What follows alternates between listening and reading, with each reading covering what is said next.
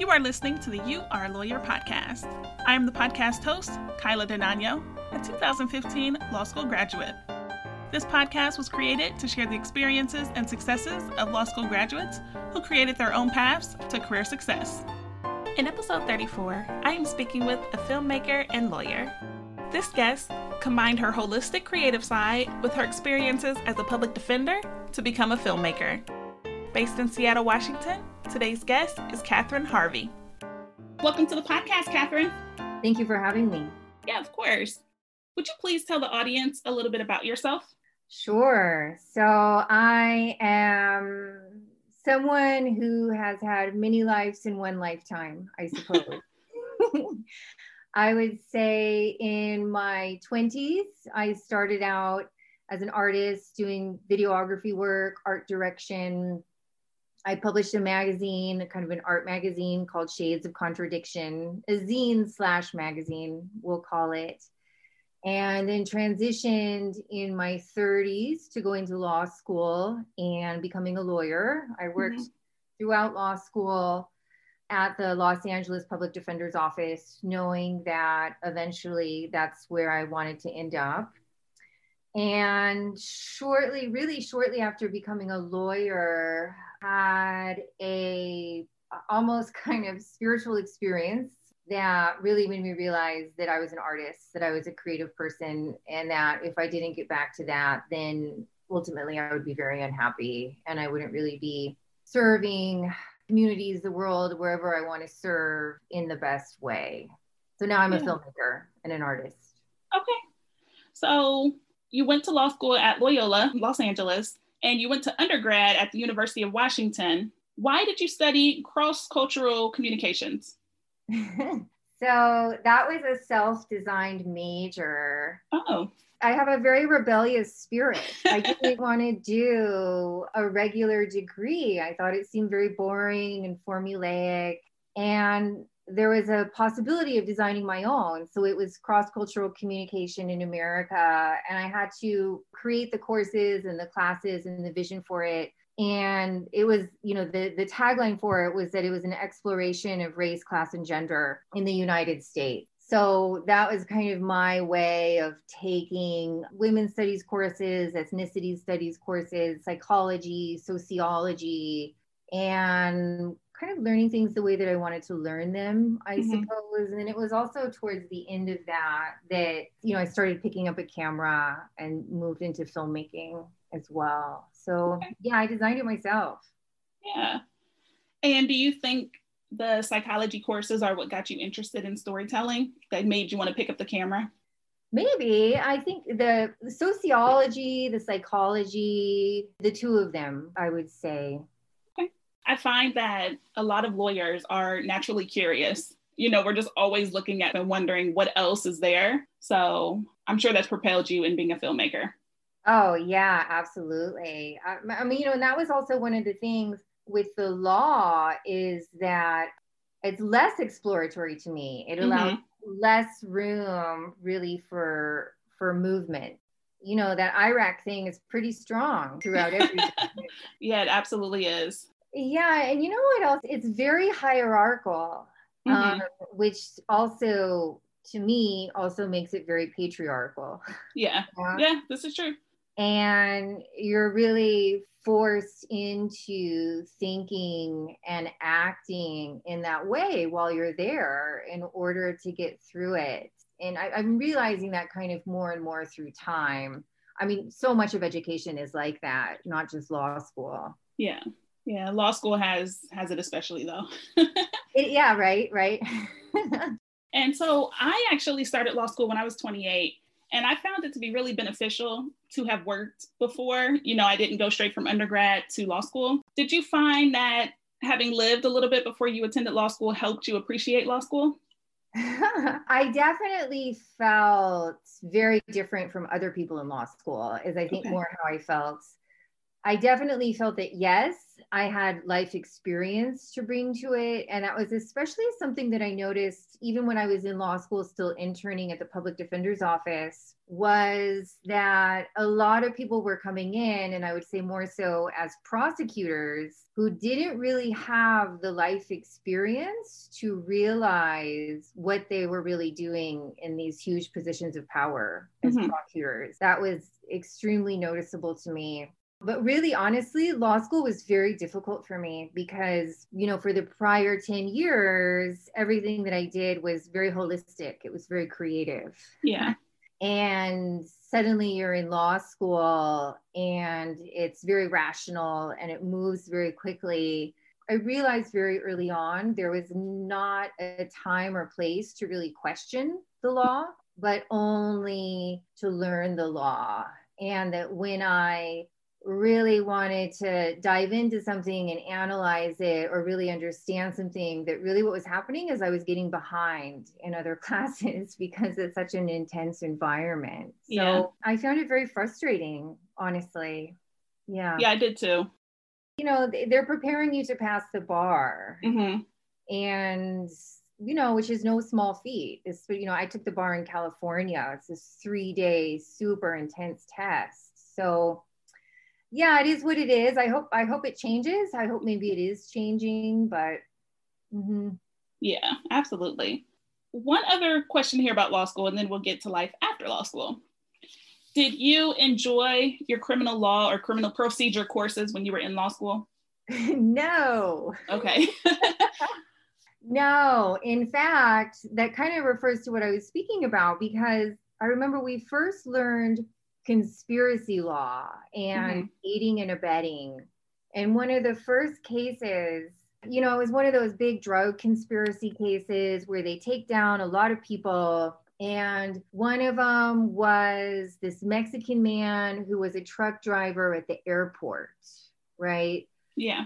And of course, because of the way conspiracy law and everything works, you know this poor guy went down for you know who knows 30 40 60 years you know how it goes mm-hmm. for very little involvement and could you know did he even know what he was even involved in who knows you know and i was very frustrated with it and i realized that it didn't matter that i was frustrated with it that nobody in the class cared because yeah. they were just writing down the laws without consciousness mm-hmm. without any consciousness and I'm sorry, you're probably not going to hear me say anything good about law school. it's okay.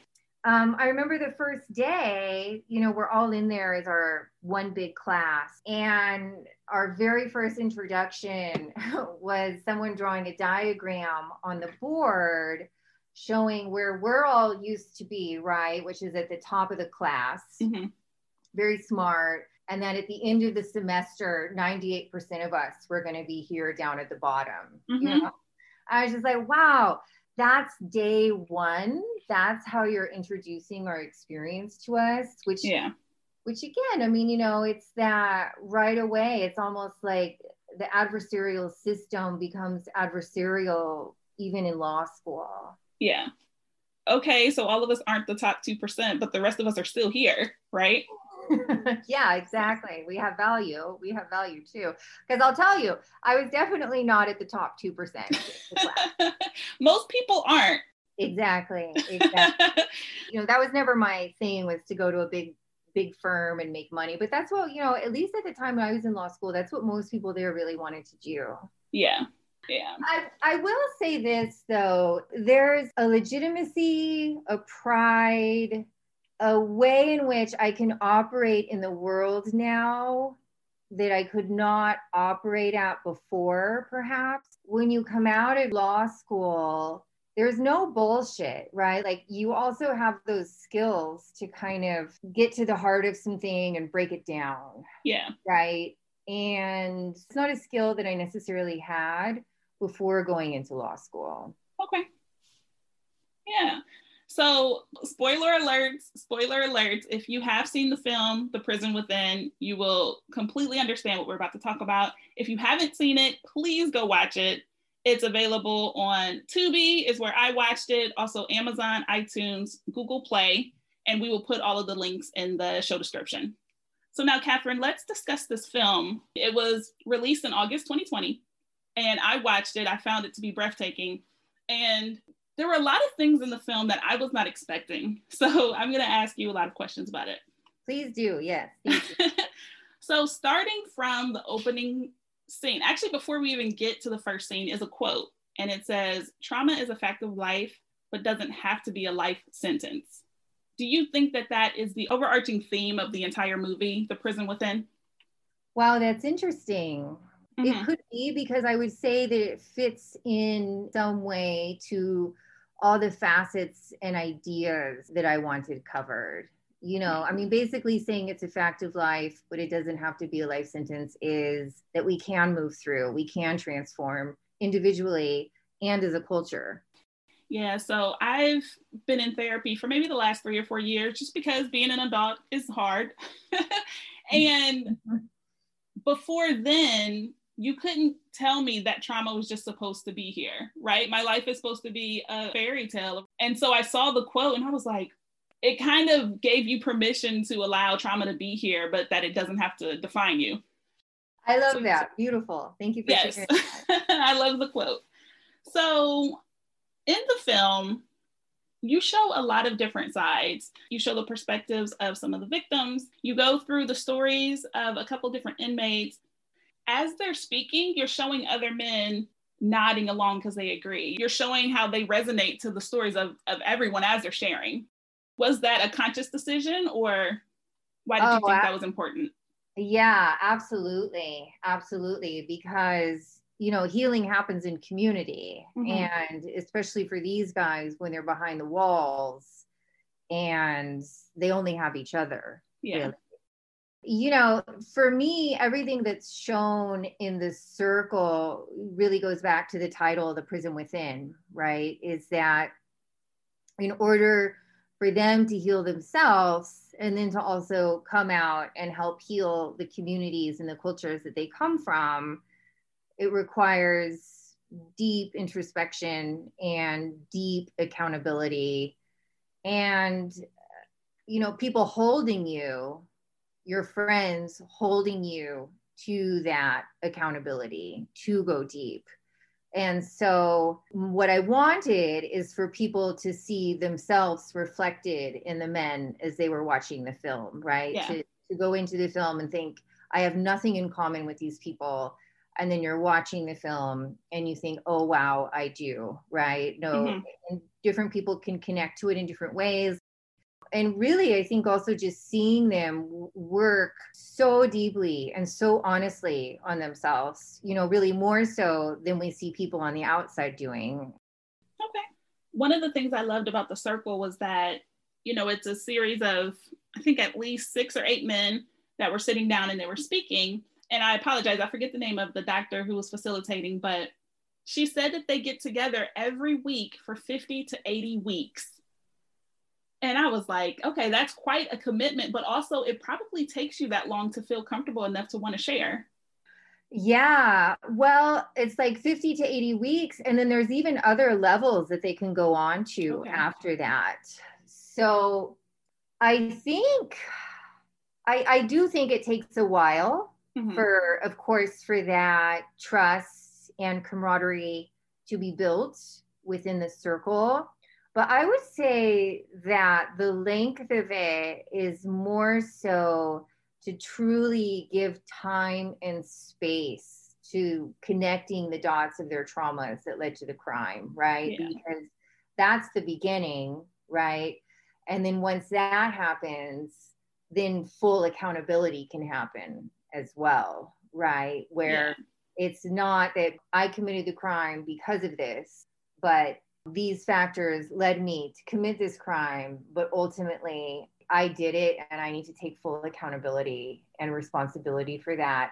And the layers to get there, that's pretty heavy. That's pretty deep stuff. And mm-hmm. that's another thing that I wanted to show is people in prison in, as human beings yeah. in ways that we hadn't seen before. You know, I think that we think that people who commit violence, especially people who commit murder, that they're evil, that, you know, there's something very wrong with them, that we couldn't do that. you know, they hold this deep in their bones, deep mm-hmm. in their bodies, deep in their consciousness. And the weight of carrying that is huge. Yeah. Is huge. And I really wanted people to connect to that and see that. Yeah, there's a scene, it goes on for a good couple minutes where a man is walking in a field and he's explaining how he attended what's called a survivors panel. Again, spoiler alert for people who haven't seen the film. And he mentions how victims of a crime similar to the crime he committed were able to come in and they were kind of surrogate victims. They were sharing how the crime affected them and how they felt on the other side. Why did you want to include that story? Oh my gosh, that's such a pivotal story to the film. Mm-hmm. Well, one, because it corresponds to Dion's story, yeah. right? And, you know, from the beginning, that was the idea is that it had to be people on the inside and it had to be survivors on the outside and that by showing their stories that we really see that it's all the same yeah they're on parallel journeys. We're all on parallel journeys to heal our trauma in some way. And that troy was first a victim in so many ways even though he was in prison for causing harm to someone. The beauty of him being so honest and saying at first i didn't understand their pain yeah. you know that, that it takes a while right? That it takes a while to really get to a point where we can really understand another's experience yeah a lot of people have heard hurt people hurt people before, but it really resonates when you're hearing someone explain, well, I was hurt by XYZ for a number of years. And so for me, it was just commonplace to just hurt another person. Very interesting, I thought, to hear the people behind the wall explaining that and saying, yeah, these things that you hear are not just common phrases, it's actually true. So, yeah, and I think that's hard for people to understand. Like, if you're living a life as a child where life is not valued, how can you really be taught that when your brain is, you know, when all of you is still developing? Yeah. And I will say this too, you know, when I first started making the film and I would tell people about the film, people would look at me like I was speaking Mandarin. Like I'm sure. What are you talking about? Why why would we care about these people? Mm-hmm. Um, and I really saw, I really noticed very early on that despite how quote unquote progressive people were, that it ended as soon as someone had committed an act of violence. Yeah. And through the years, as I kept making the documentary, all of this science is coming out about trauma and brain development, right? Mm-hmm. Uh, Black Lives Matters happen, right? That yeah. you know, people are start talking about intergenerational trauma and systemic oppression and you know all of these things are kind of coming into the mainstream zeitgeist more and more and so that's been really interesting to see and notice that shift on a you know, community level. Yeah. What I would call the third act is the story of a woman whose husband was killed and how she couldn't wait for the person who killed her husband to be convicted. She was cheering, they had a party after he was convicted, and then her heart was changed and she did see the humanity of this person. Do you think the fact that you showed all these different perspectives and angles came from law school and you trying to be unbiased?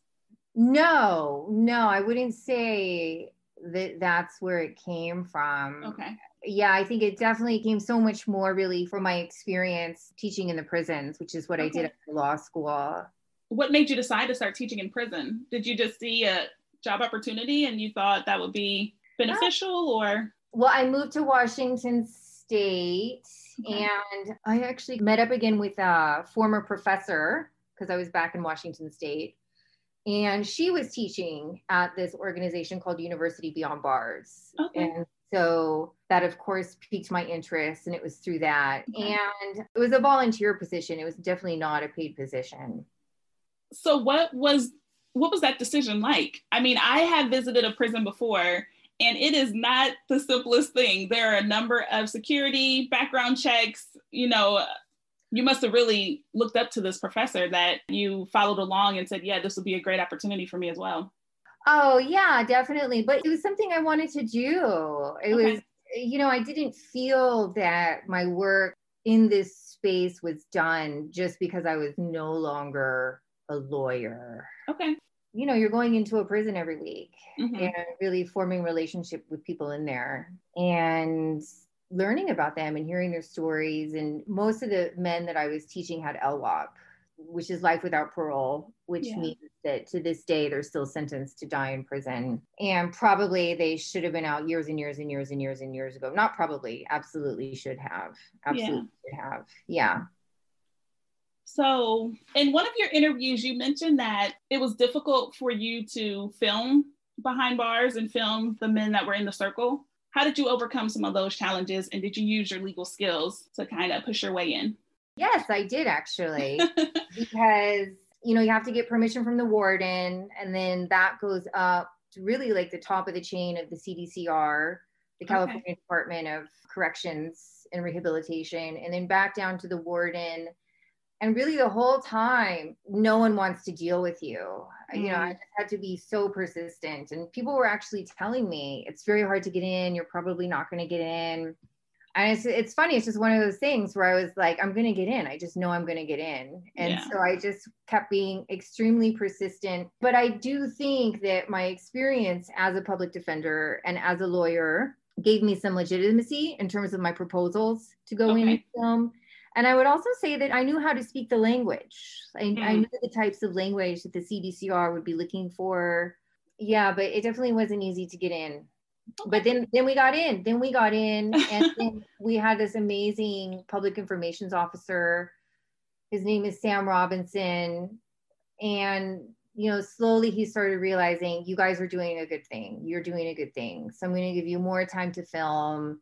When i asked can we go into the cell blocks and film in the cell blocks? Which originally we weren't really allowed to do. He let us into the cell blocks. He let us out on the yard you know, I think he saw what we were trying to do in terms of kind of these like paradigm shifts to get people to be seen as human.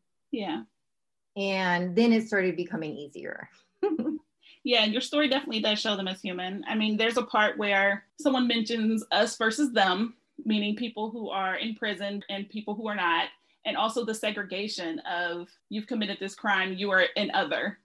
You know, we don't want to see you, someone else can deal with you. So I do think once they started to trust that your story that you were telling was not going to be exploitive, um, they definitely did give you more access. So And I would say also too that in terms of the men that we were filming, that part was easy. That's what people usually ask me. How did you get them Okay. to open up and to trust you? And you know, I think it was twofold is that one, you know, these men are already emotionally intelligent and attuned to the work that they're doing and want to share that. But you know, I think that they saw that they could trust me because of my past experience, right? Like Yeah. it wasn't new for me to walk into a prison. It wasn't new for me to form these relationships. There was no fear, there was none of that there. Yeah, I could see that. So I want to ask a couple of questions about you being a filmmaker just to get some more understanding for myself as well as others. But what exactly does a director do? Do you come up with the storyline? Are you setting different scheduling, you know, parameters? What what does a director do? Oh, that's such a good question. I mean, sometimes a director is brought in only to direct. Okay. right? So someone else would have come up with the concept, someone else would have produced it. And the director is coming in to kind of, you know, go in, let's say, with the cinematographer Okay. and decide the scope of what was going to be shot, the storyline, how that's going to work, and then works with the editor to put it together. So, you know, the director is ultimately bringing the story to life, putting the narrative together. Mhm. And sometimes that's done with a producer as well. In this case, film is such a collaborative medium, and it first started just with me and my husband, Massimo Bardetti. We were doing everything. so, directing, producing, sound, the cinematography. We went into the prison, it was just the two of us. And that was a lot. That was a lot. And then we brought an editor on, Eric Frith, who was amazing. And then you know the film would kind of stop and go because it's independent filmmaking you're really always looking for money to keep the production going and the post production going. Okay. And uh, then our producer erin kinway came on and that was just this wonderful godsend. She came on as executive producer and as a producer and brought in the funding and really was like my right hand woman we really collaborated and worked together to finish the film because uh, before she came in it was probably you know maybe like 65% edited. We still needed to do another shoot and we needed the money. We needed the money to do it. So okay. she came in she really believed in the film but then really brought a lot of really wonderful expertise as a producer as well Okay. Were you filming with large camera crews and you know these big box cameras, or did you just have a small handheld device and were capturing things from the background? So before when we went in, like I was saying, it was just me and Massimo. We were the crew. We okay. were the crew. And every shoot had two cameras. At some point, another cinematographer came on, Mario Ferloni, who's really wonderful to shoot kind of the last two things that we needed to shoot but the big cameras and all of that that's very kind of like broadcast and tv um, we okay. definitely did not have those you know the technology has changed so much where you can really get a lot out of a smaller camera yeah I was especially wondering because the scenes at the circle, I was curious if, you know, you had this huge camera sitting over the shoulder of someone while you're filming, um, or if it was more of an intimate type thing. So no, very, very, very, very intimate. Okay. Yeah. Okay. And then also, how is being a director different from being a filmmaker? I noticed that you call yourself a filmmaker as well. Hmm. well, because you know, for the prison within, it was my baby. It came from my heart, yeah. right? It's, it's not like somebody came to me and said, "Hey, I have this idea for this film. Can you help me direct or produce it?" Right? Okay. So I was the director. I was the producer. I was one of the writers. I mean, you know, it like it literally, like it was my baby. It was mm-hmm. my baby. It was my idea. I want to make this film with this concept, the prison within. And so in that, I feel like I took on all these different roles. And that's also what I'm doing now with these next upcoming projects, because that is how independent film works. Yeah. You, you take on many, many different roles.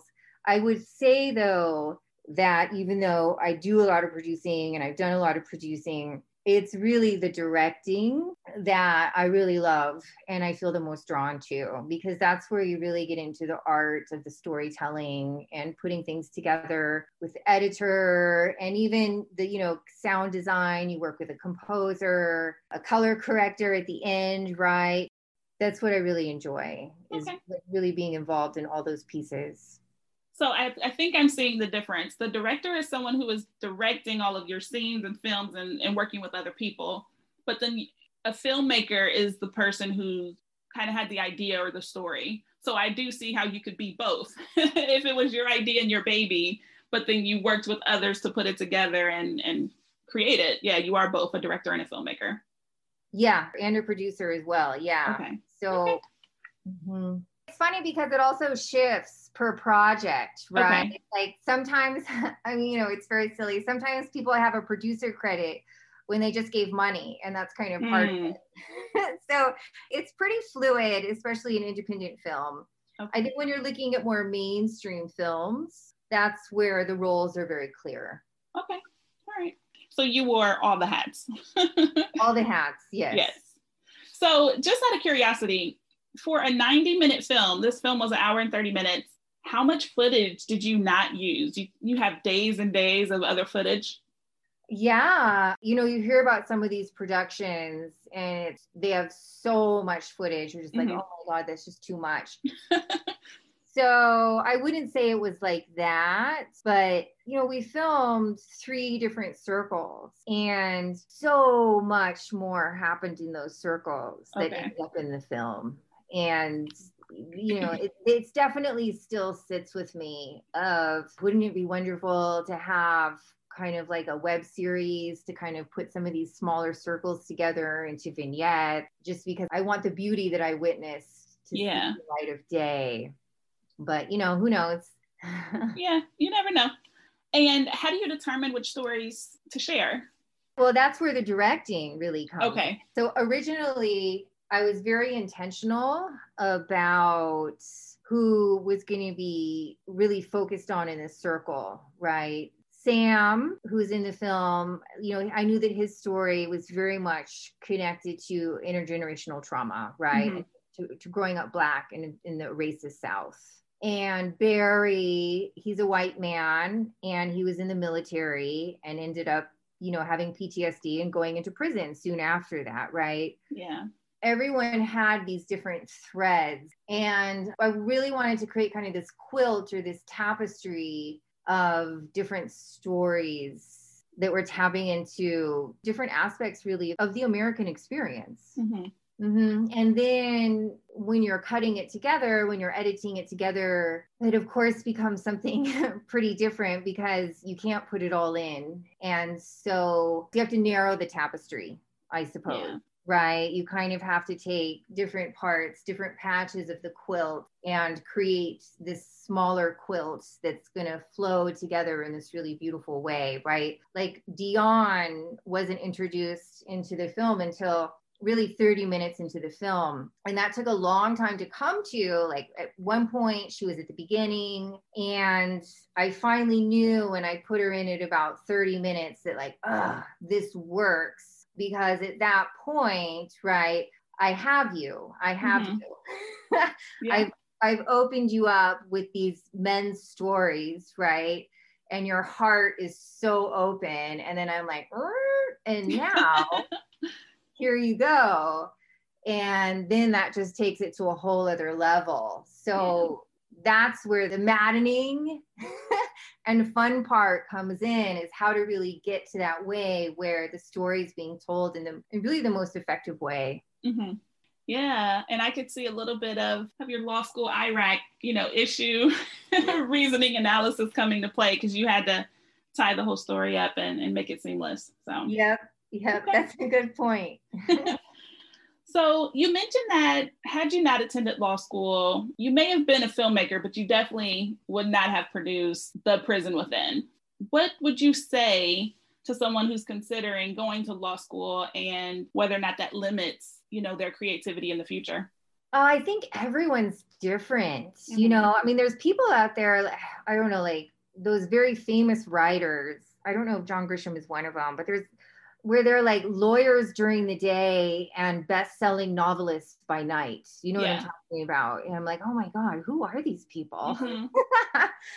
um, I think it just depends. I, I really think it depends on the person. And, you know, for me, as a public defender, to me, I almost feel that it's unconstitutional. The pace that's kept up and the, the amount of clients are coming in and the limited resources that we Yeah. have. It took everything from me. I think I would still be a public defender if I didn't realize that I needed to be an artist, that I needed to be a creative person, and that if I didn't make that shift, that wasn't going to be good for me ultimately. Yeah. end.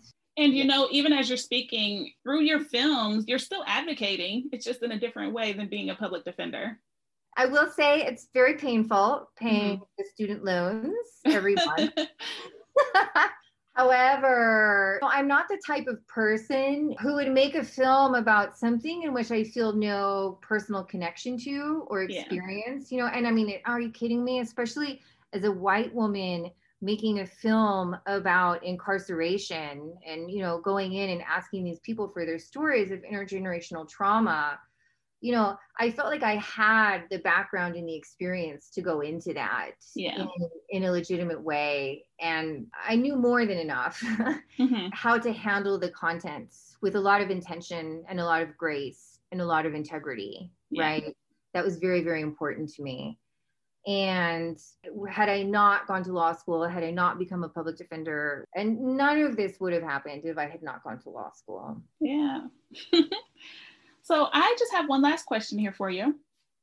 When I started the film, I was expecting it to be a story about rehabilitation. And I noticed that you actually don't tell whether you believe in rehabilitation, if people can be rehabilitated. You just show the humanity of people who are in prison. What do you hope that the audience is taking from the film? What I really hope is that people see the deeper level of it. Mm-hmm. To me, the film operates on kind of like a narrative level and then also on a deeper level. And we need processes of truth and reconciliation in this country, really, within ourselves and as a culture.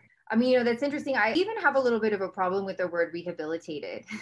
Yeah. because it's a very kind of institutionalized word, right? Oh, it is. I was completely expecting it to be John and Sam are in prison and look at how great they are now. And the film is not that. The prison within is just showing John and Sam are people.